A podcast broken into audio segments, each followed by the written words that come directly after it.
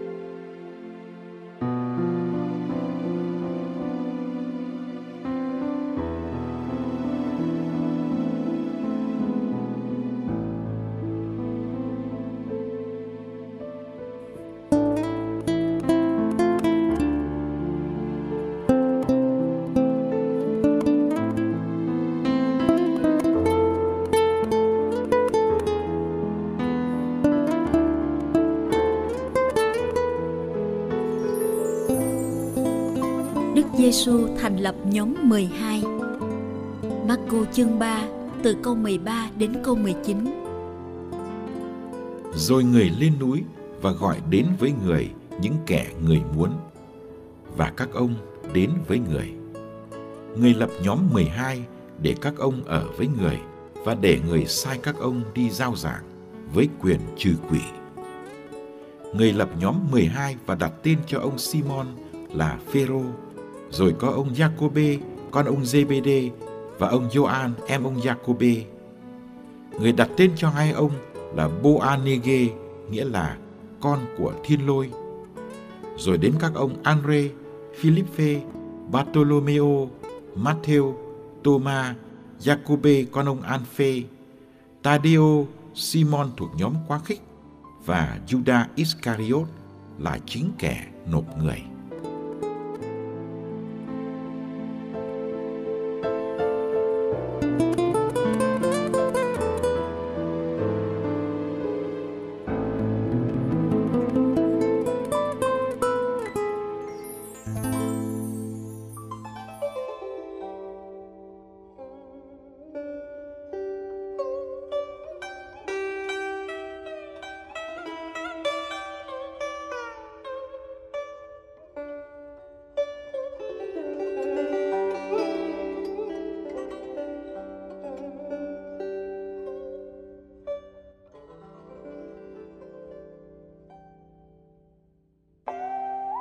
Thông thường ở xã hội Do Thái, người môn đệ đi tầm sư học đạo, còn thầy Giê-xu lại đi gọi học trò.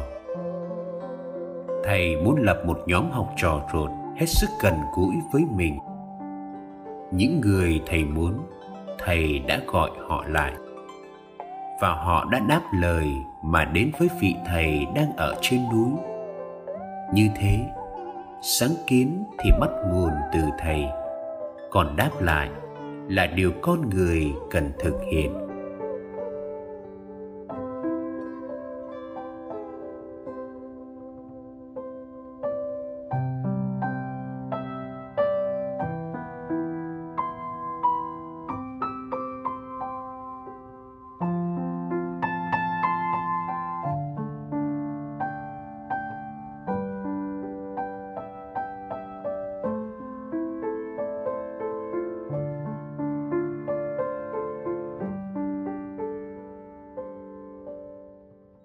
Thầy Giê-xu muốn lập một nhóm 12 môn đệ.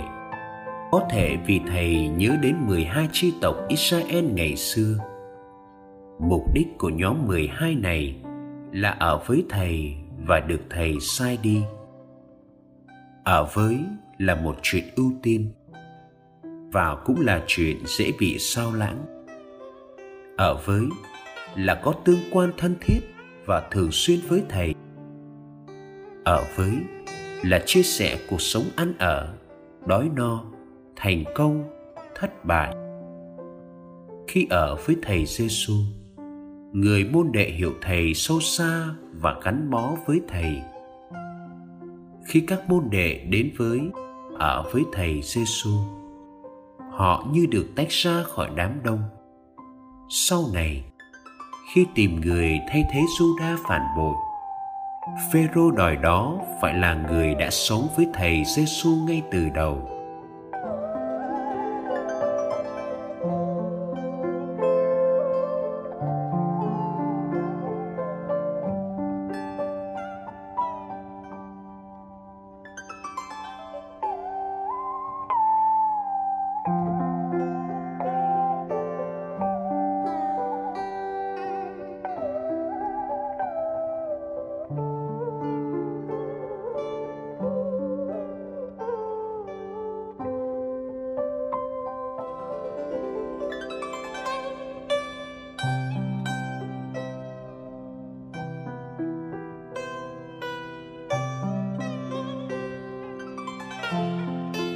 Ở với nằm trong định nghĩa về người môn đệ của Thầy Giê-xu, nhưng đó không phải là điểm dừng.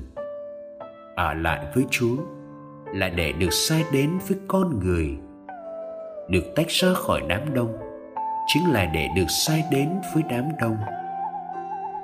Trong tư cách của người đã được mắt thấy tai nghe Thầy Giê-xu, người môn đệ được sai sẽ được phép làm những việc y hệt như Thầy: rao giảng tin mừng và trừ quỷ nhằm phục vụ cho con người. Chẳng những họ làm việc như Thầy, họ còn làm việc của Thầy và với Thầy.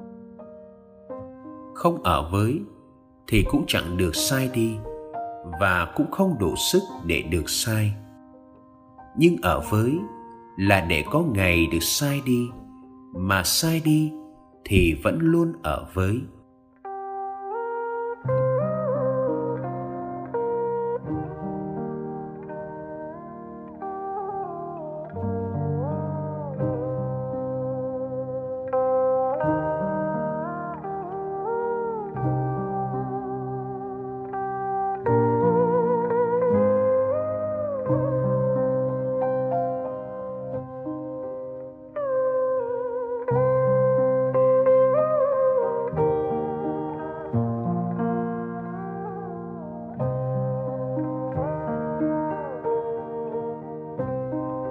Duy Tô Hữu là người được gọi để ở với Chúa Giê-xu và được Ngài sai đi.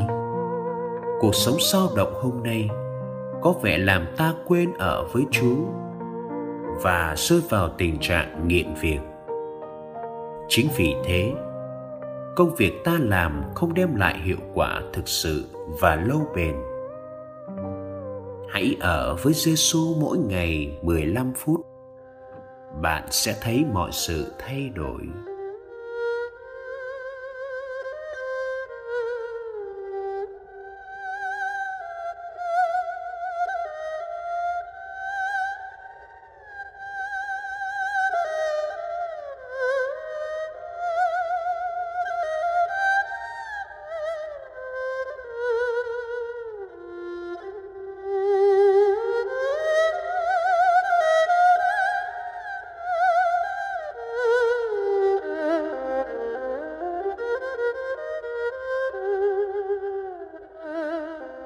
Khi bị bao vây bởi muôn tiếng ồn ào, xin cho con tìm được những phút giây thinh lặng. Khi bị rã rời vì trăm công ngàn việc, xin cho con quý trọng những lúc được an nghỉ trước nhan Chúa.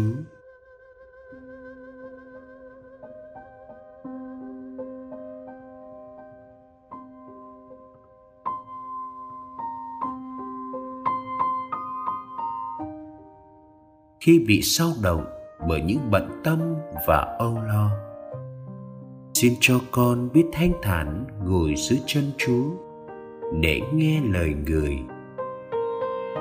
Khi bị kéo ghì bởi đam mê sục vọng, xin cho con thoát được lên cao, nhờ mang đôi cánh thần kỳ của sự cầu nguyện.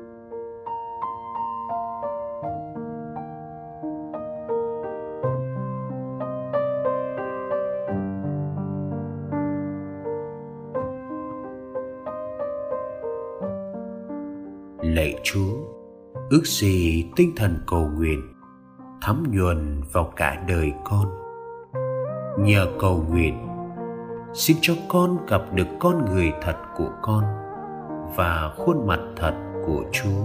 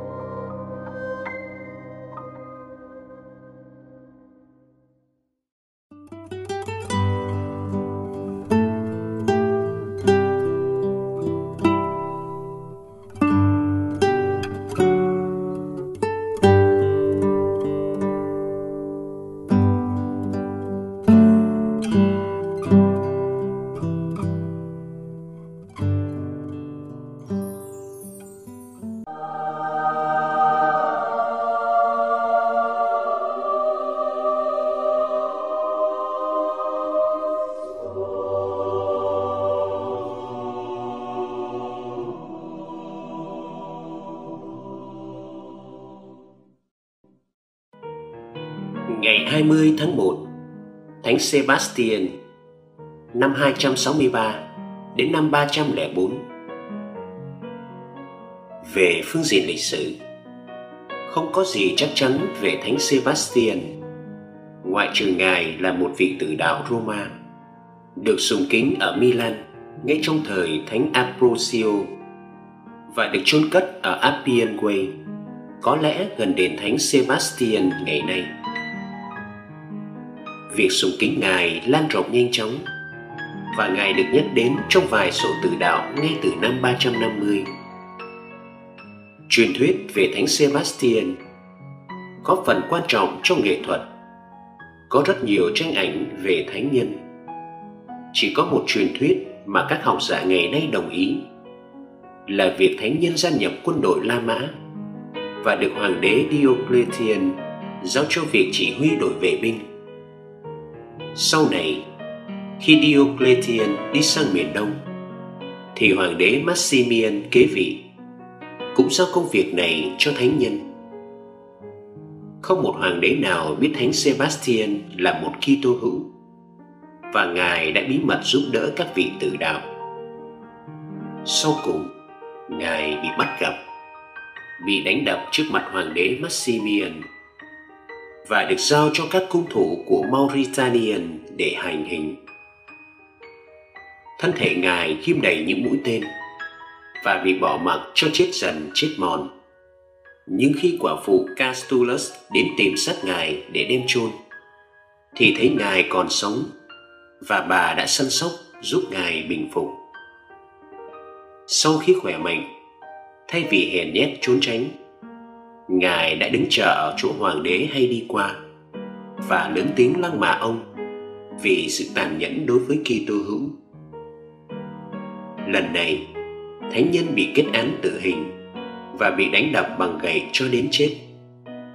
Xác Ngài được một bà khác chôn cất tại nghĩa trang Catacombas trên đường Appian, một ngôi thánh đường được xây lên tại đó để tôn kính thánh nhân.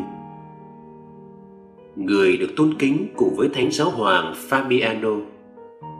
Tuy vị này chết vì đạo nửa thế kỷ trước, được mừng kính cùng một ngày.